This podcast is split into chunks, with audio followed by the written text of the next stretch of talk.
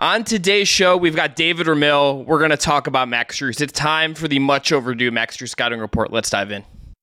You are Locked On Cavs, your daily Cleveland Cavaliers podcast.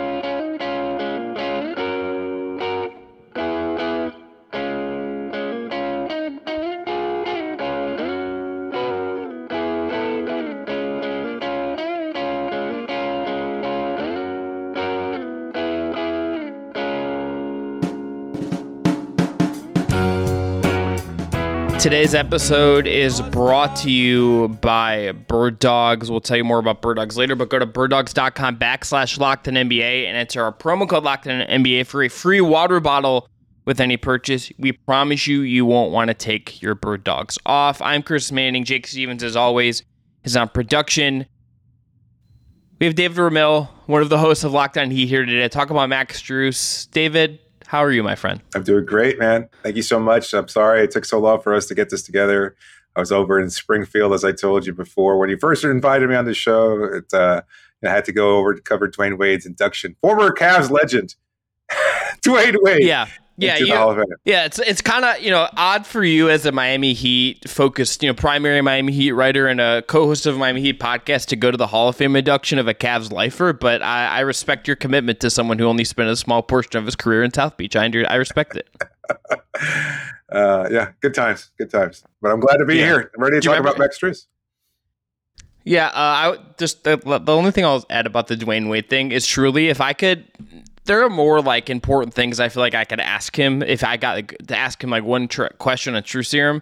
But I would really just like like a ten minute honest answer about everything that happened in like Ooh. the three months he was a Cleveland Cavalier because I'm sh- I just think there was a lot going on. Yep. Like Isaiah Thomas was there. There was the Kevin like him and Kevin Love reportedly didn't see eye to eye. Yep. Like there's just so much. I, so I, much. I, I know this is a major digression here, but did I ever tell you like the, the, the most miserable team I've ever seen in my life was that year's Cavs team, like right yeah. before the trade deadline? Yeah.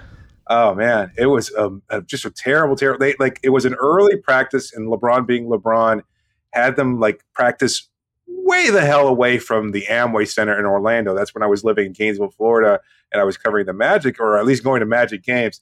And so they practiced at this weird facility an hour away from the arena. It was like nine, eh, maybe 9 a.m., maybe even before that in the morning. And they just rolled out of there. They were in the midst of like a, a three game losing streak, and they wound up losing that day in Orlando as well. Just absolutely miserable. And nobody seemed to like each other. And Jae Crowder was on the team at that point. Uh, Isaiah was on that team, but he wasn't really playing much because he was still hurt. Dwyane was on that team, and he had his relationship with LeBron. But other than that, like it was just like it was just such a miserable. They hated being there at that particular time. Then the trade kind of ignited them, and they still got to the finals anyway. So,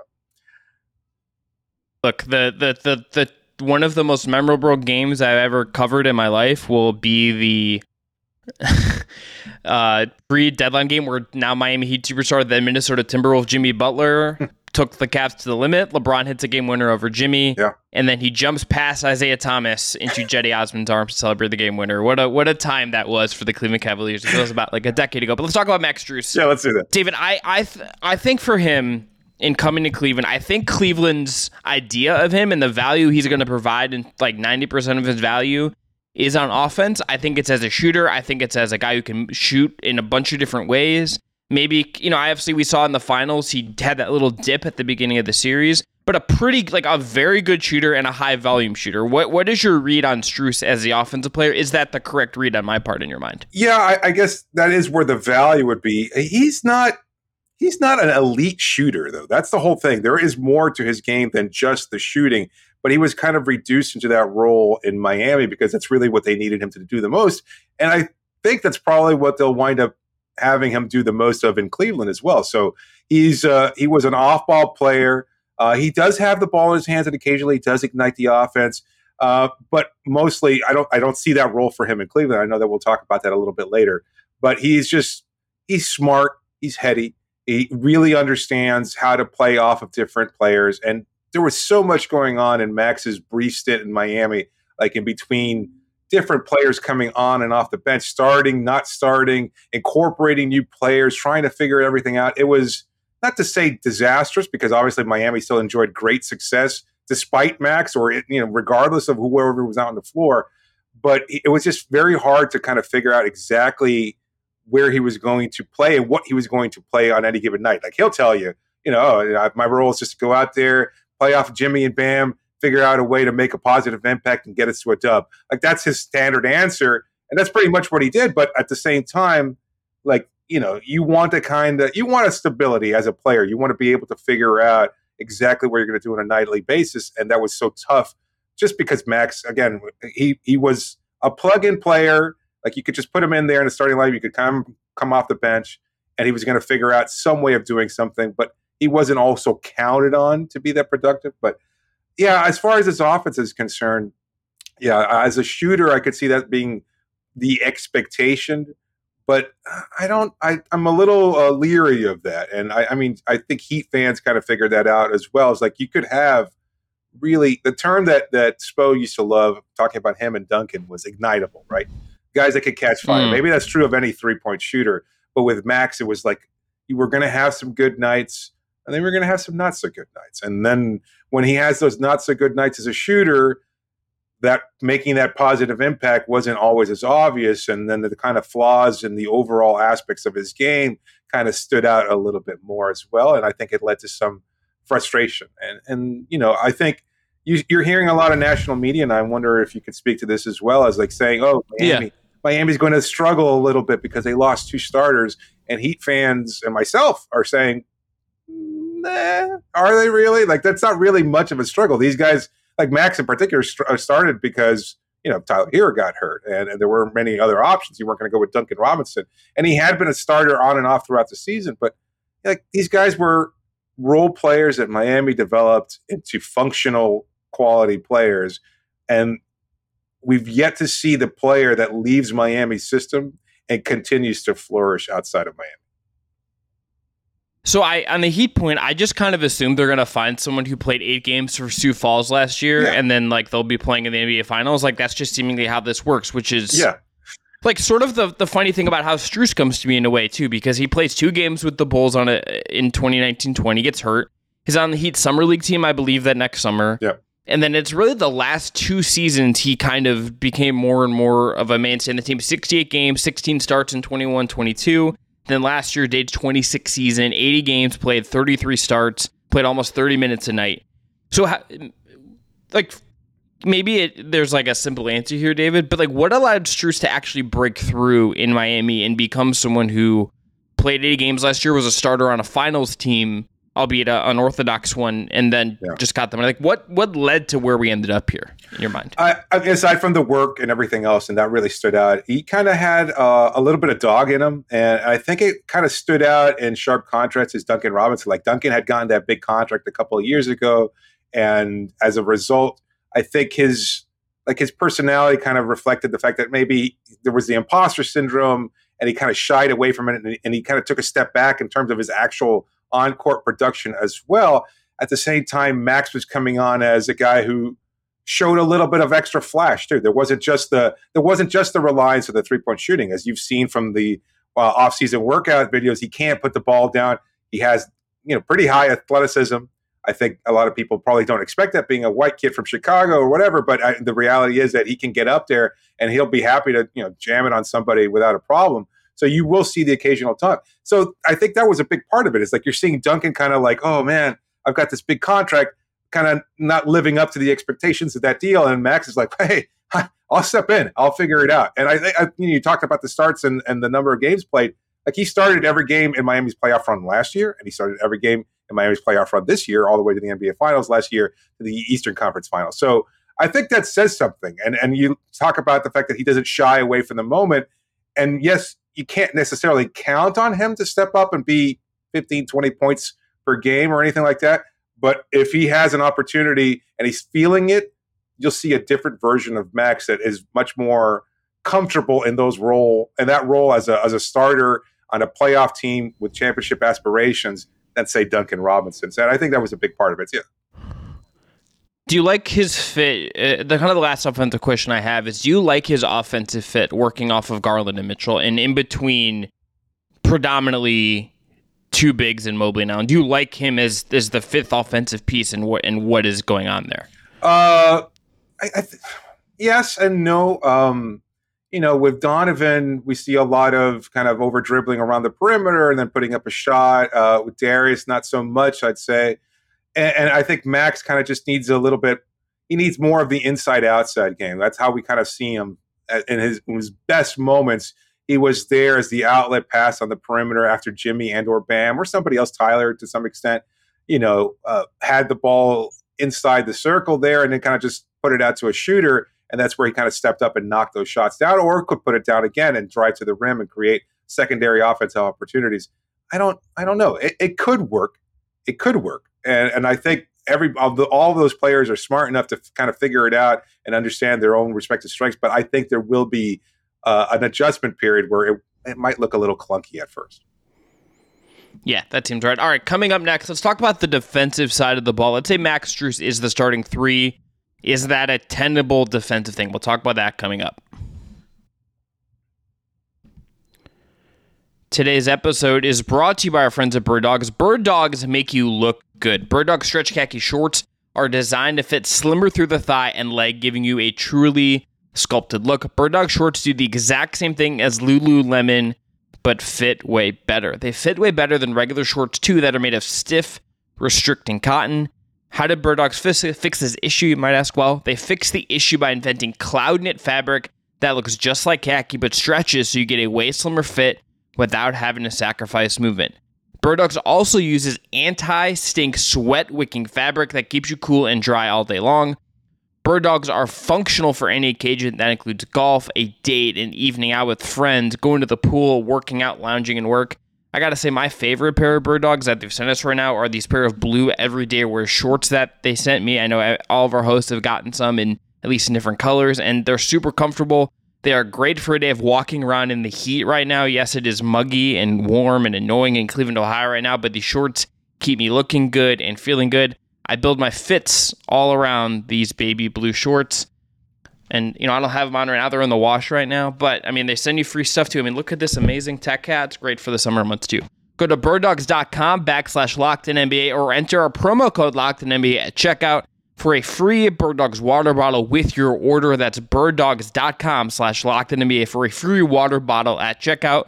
You won't want to take your bird dogs off. We promise you.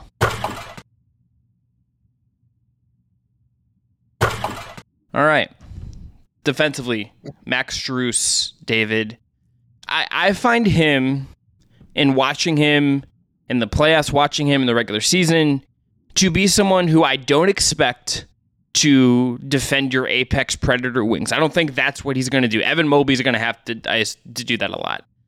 Well, to his credit, I think he really fights. At least he did in Miami. We'll see again if if that there is like a non-Miami thing that happens there. That would be a big problem. I think if it does, and he's not a pushover. And I think if you're going to say, hey, we need you to be a competent defensive wing in between Mobley and Allen, I think that can work. Is he the perfect guy to then cover for Garland and mm, uh, Mitchell? Probably not. But I think is he the is he a decent enough complement on the wing as a team defender? I think that can work, especially if Evan Mobley is as, as good as we at least I think he might be. Yeah, I, I think that sums it up really nicely. Uh, you know, he's a decent, competent. I, I like to use the term earnest because you do see the effort there. Like there is, you know, again, the athleticism is not so lacking that he's just going to get blown by or anything like that. He's not going to be a pushover, as you mentioned. And so he can do just enough, but he's not like in an ISO situations, he'll be targeted. Not, again, not to the same extent as on Miami's own roster as Tyler Herro and or Duncan Robinson. Like those guys were like, okay. Well, it's okay. So let, will he be targeted more or less than Garland and Mitchell? Probably similarly, I'd say. Um, yeah, I, I, I, could see, I could see. Yeah, I, I mean, there are going to be moments there. Like he, he's his footing, you know, his foot speed is not great. Um, he, he, you know, tries. He, I think he uses mostly like the anticipation aspect of it, so he can kind of understand exactly where an offensive player is going. Uh, does a lot of film work and things of that sort, so he can kind of make up for whatever uh, physical tools he might be lacking. So I think that's a big part of it. Uh, yeah, I, I, don't know. That's a that's a really interesting question. I, would say probably you'll see a couple moments there uh, where he, he's going to get got, and that's just all there is to it. Like you, you just have to give those up and, and hope that he can make up for it on the offensive end. And there were moments there, you know, that that uh, Heat fans grew frustrated with because he wasn't having those big games offensively, or even even solid games offensively. And given his limitations defensively, it's like, well, what is he even out there for? Eh, you know, if you're looking at, you know, I, this goes back to the offense. You know, Duncan, and I hate tying them together, but it's just the, the kind of the mm-hmm. way that these players kind of fit into Miami system. Both, you know, cast-offs and who, who've wound up thriving in, in Miami, uh, and known for their shooting. Like Duncan, I would still count on being the better shooter, just because. I mean, he he put up historic numbers. That those numbers trailed off at some point I don't know what that was other than the psychological aspect of it. Um, and teams may be preparing for him a little bit more, but at least you were the feeling was that you were getting enough, or at least the potential for him to provide some offense was enough to offset whatever defensive issues there might have been. With Max, eh, you just kind of say he's a good all around gamer, but nothing is ever going to really stand out enough where you could say, okay, well, I feel comfortable and competent with him, you know, being in the starting lineup and providing that extra edge. There, there were moments, and I know I'm kind of making mm-hmm. maybe seeing making it seem a little bit more negative. There were just like Miami's season, Miami's incredible historic postseason doesn't happen if with if Max doesn't go off in the first quarter. I think of the matchup, the play-in tournament game against the Chicago Bulls. Like he was huge in that game.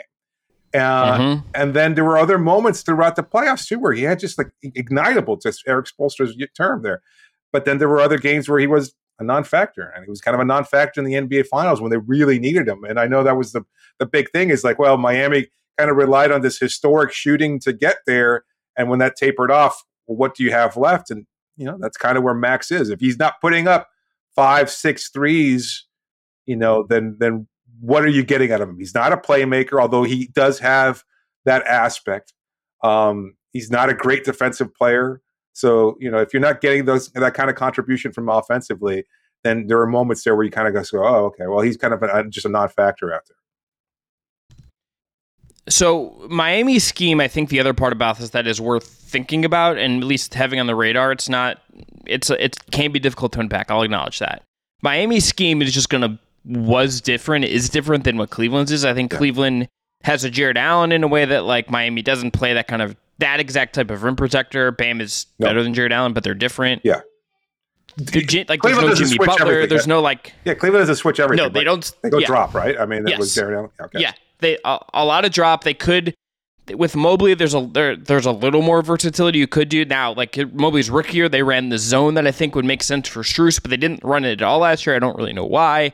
With Mobley, there's a little more room to switch, but certainly like you're not going to switch with Garland. Like you could switch with Kyle Lowry just because he's kind of thick yeah. in a way that you can't with Darius Garland or Donovan Mitchell. Like there right. is just like maybe more with Mitchell because he's longer and kind of strong and stocky in a way, but like it, it is a little different. So do you considering he's going to go to a different scheme?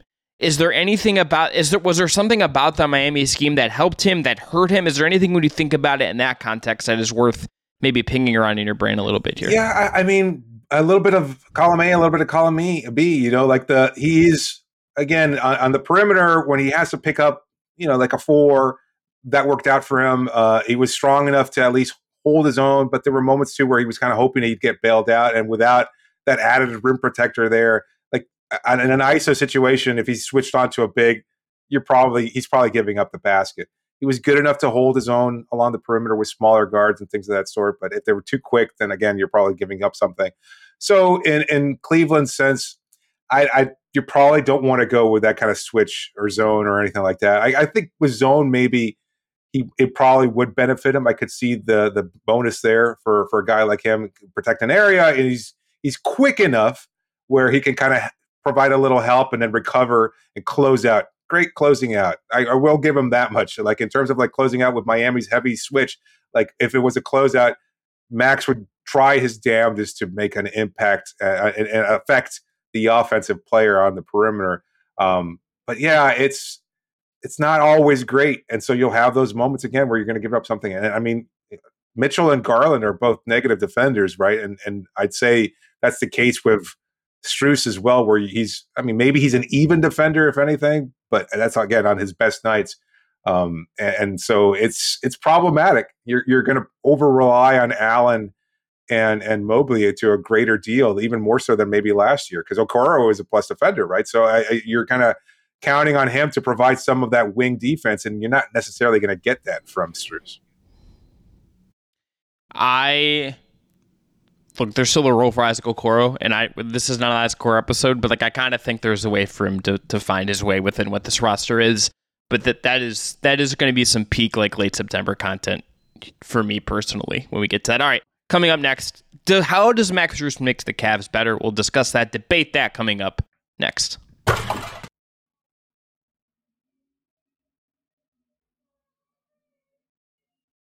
All right, let's wrap up today with David Ramil talking about how Max Strus does or does not make the Cavs better. David, the Cavs last year have this flame out in the playoffs, lost to the Knicks. uh, this isn't necessarily because of Max Strus, but like Max Strus's team beat the New York Knicks. I think like it pretty much handled them. I think, and he looked pretty good in that series. Yeah.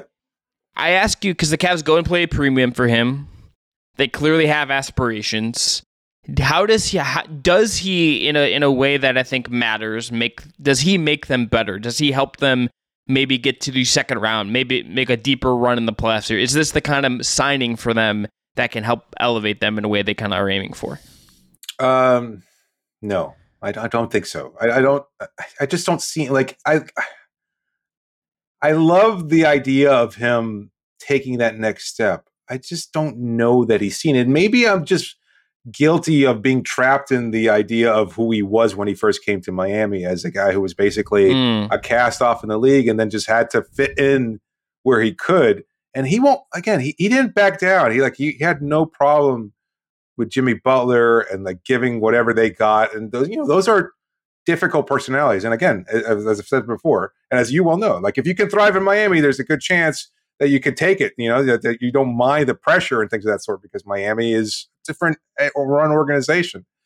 Uh, and at the same time, like I, I just don't know where he kind of fits into the the structural hierarchy of the Cavs roster. Like there is a a ton of experience. Like I think he automatically becomes the most experienced playoff, you know, in terms of like he's been to the finals, he's been on on these deep playoff runs. Like that, that is pretty impressive. I mean, I don't. Is there another player on the roster right now who's who's gone to the NBA Finals? I, I can't think of one off the top of my head. But Max Strus is there. Well, no, the the the one who did make the finals is now with the Miami Heat. So, yeah. So I, I mean, it's uh, it's it's pretty interesting there. So I, I don't know. Um, I, I think he can you just you, you wouldn't want to rely on him to be that guy. Like I, I love the idea of him. Like he's going to save you a game, maybe. Like there's going to be one game mm-hmm. where he has that big quarter or a big half that's like, okay, this is what we want, and then Donovan kind of takes over, or Darius takes over, and you kind of have that even balance there. But he's he's he's just really a, a solid role player with some good potential moments. And I know that sounds like I'm a, I'm knocking him, but I, I think that's still like that's a coveted player in the NBA, maybe just not at that kind of contractual worth that he received there. I mean, like you said, he's paying, getting paid a premium. Like you want him to be like that star level player, and I don't know that Max is that guy. Um, I think he'd be comfortable as a starter or as a bench player. He can play in different lineups. Um, he's again, he's really smart. He's going to be great for Cleveland media. You're going to enjoy that kind of dry, acerbic wit of his. I know I certainly did. Um, but I just he, he's just not to me that game changer and he he, he does i don't i didn't see him at that point at, during his uh, heat stint either like he was really good really nice games here and there but as much as it kind of sucks to see him move on i totally understand why like and, and i think there's you know there's a reason why miami kind of tried their best to to get Gabe Vincent back and didn't necessarily try as hard with with Strus. Maybe it's just because they knew the writing was on the wall and Max was going to get paid a lot more mm-hmm. than they mm-hmm. could afford. But I, I also see they, they, they kind of he's a replaceable player uh, in Miami's system. So let me let me play devil's advocate to this a little bit. I think okay. you're mostly correct, but just just to like be slightly contrarian and give our yeah, no, my, my listeners here like and veer something interesting. If you go to what, how Cleveland gets bounced, they had such a problem with anyone playing the three that could shoot threes and drew respect from an opposing defense. Their defense in the playoffs was like fine. Like their defense against the Knicks was not the problem. Well, but the problem was that Isaac Okoro and Danny Green and Caris LeVert and these guys were not hitting shots in the way that they needed to. even if you're saying there is some variance in Max Strus, and like, is he an all star? No. He's not. He's not going to make an all star team, and he's making like a above average player money above the mid level. Like I think there is just a ton of value in for them and him just being someone who's going to shoot a bunch of threes, make them at like between thirty five and thirty eight percent, and defenses will close out on him. I think there's I, I understand like the the price tag. I think we also just have to realize we're in an era in the league where these price tags for like fifth starter, seventh guy, or seventh guy off the bench guys Yeah. are just going to be higher and feel like crazy. They're just going to like look like that. And I met the Max Strus thing. It went from is he going to be for the mid level Right. to is he going to get 15 million to is he going to like the Cavs had to do a sign and trade to get him. That's they had to get him. They had to hard cap themselves, which is fine. Like it doesn't really matter that much for this year, but they had to hard cap themselves to get him. Like they prioritize this. I really think the bet they're making, and I understand it, and I, I tend to be sympathetic to it, is they looked at what they got at the wing in the playoffs and said, we cannot do that again. Let's just pay for competence because we believe that Darius is going to get better. We believe in how good Donovan Mitchell is, and we and probably most importantly, we think Evan Mobley is going to get better. So like I kind of understand they're paying for competence in a way that I think maybe like doesn't feel crazy as a big offseason move, but I think considering the context of how their playoff exit went, Yeah. I I kind of get it. I do get it. Yeah, I, I, I think there are there there's going to be those moments too. And again, it's kind of a balance where I, I know he's going to draw a defender and make things easier, and and maybe that's just it too. It's like Miami's Miami's roster is is kind of like a, a really. It's not to say that they're mid all the time, but you know you don't really outside of a Jimmy Butler explosion, you don't really have that player who's likely to go off. And I think in Cleveland's case, you have two that have that potential, right? And, and so if it's just enough, if Max provides just that kind of a just enough of that kind of edge that was missing against the you know the Knicks last year, maybe that allows Mitchell to kind of have that room where he can you know do his thing and, and have that kind of explosive offensive game. So I totally get it. And in that case, it's more about the idea of of Max Strus rather than the actuality of him. And, and you know maybe he'll hit a three to start off a game, and it's like okay, maybe he's feeling it. But again, there's also, you know, the Knicks defense wasn't all that great either, and I think they um, they had they could be physical in a way, or, or an, opponent, an opponent that knows how to guard Max can take him out of the game to a, a degree where he's not that kind of factor anymore. And yeah, you have to respect him because you never know if he might have that big game or whatever. But I think on the whole, you're not overly concerned with Max Strus going off. Like you're kind of comfortable ha- him having those points and I think again, it's it's about him being able to take some of the pressure off of those guys that you want with the ball in their hands, and in order to be able to have those big offensive games that could lead to an easier victory for Cleveland. I think that's all right. I think he's going to be like a very good, competent role. But let me ask you this last question, David. Yep. Should he should he be their starter at the three? Let's just I I think if the season started today, I think he would. Yeah. If their options are him, Okoro, Caris LeVert, like Georges Niang's not really a three. No. Is Strus to you the answer you go you go with at the three? Yeah, I mean, I think so. I, I think again, there you might have some problems defensively uh, with you know between those three kind of wing players, but uh, I don't know. Uh, I, I think, wow, yeah, you kind of need him to. Like, it's not just about the money; it's, it's about the the the the impact of what he can do. The skill, yeah. yeah, yeah. No, I, I, think you're right. I, I think the schematically he, he, could fit in there, but I wouldn't be surprised just to see him kind of on and off throughout the season, and kind of based on whether or not he gets into a rut or something like that. Maybe you might see a change. I guess if I had to bet right now, I'd say he's probably the starter, um, but I wouldn't be surprised if he doesn't remain that throughout the whole season.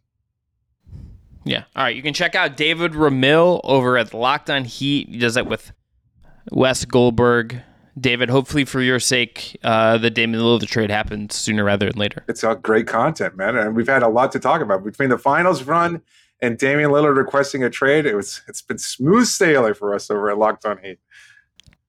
How, how did you do a week's full of ep- works worth of episodes when uh, he played that Will Smith song in the club in Paris? we broke it down like the Zapruder film, you know, and the, it was that's what we do. Yeah, that's that. That is that's the beauty. All right, we'll talk to everyone. We'll be locked on Cavs back this week. Go check out Locked on Heat as well. Thanks again to Jake Stephens for producing.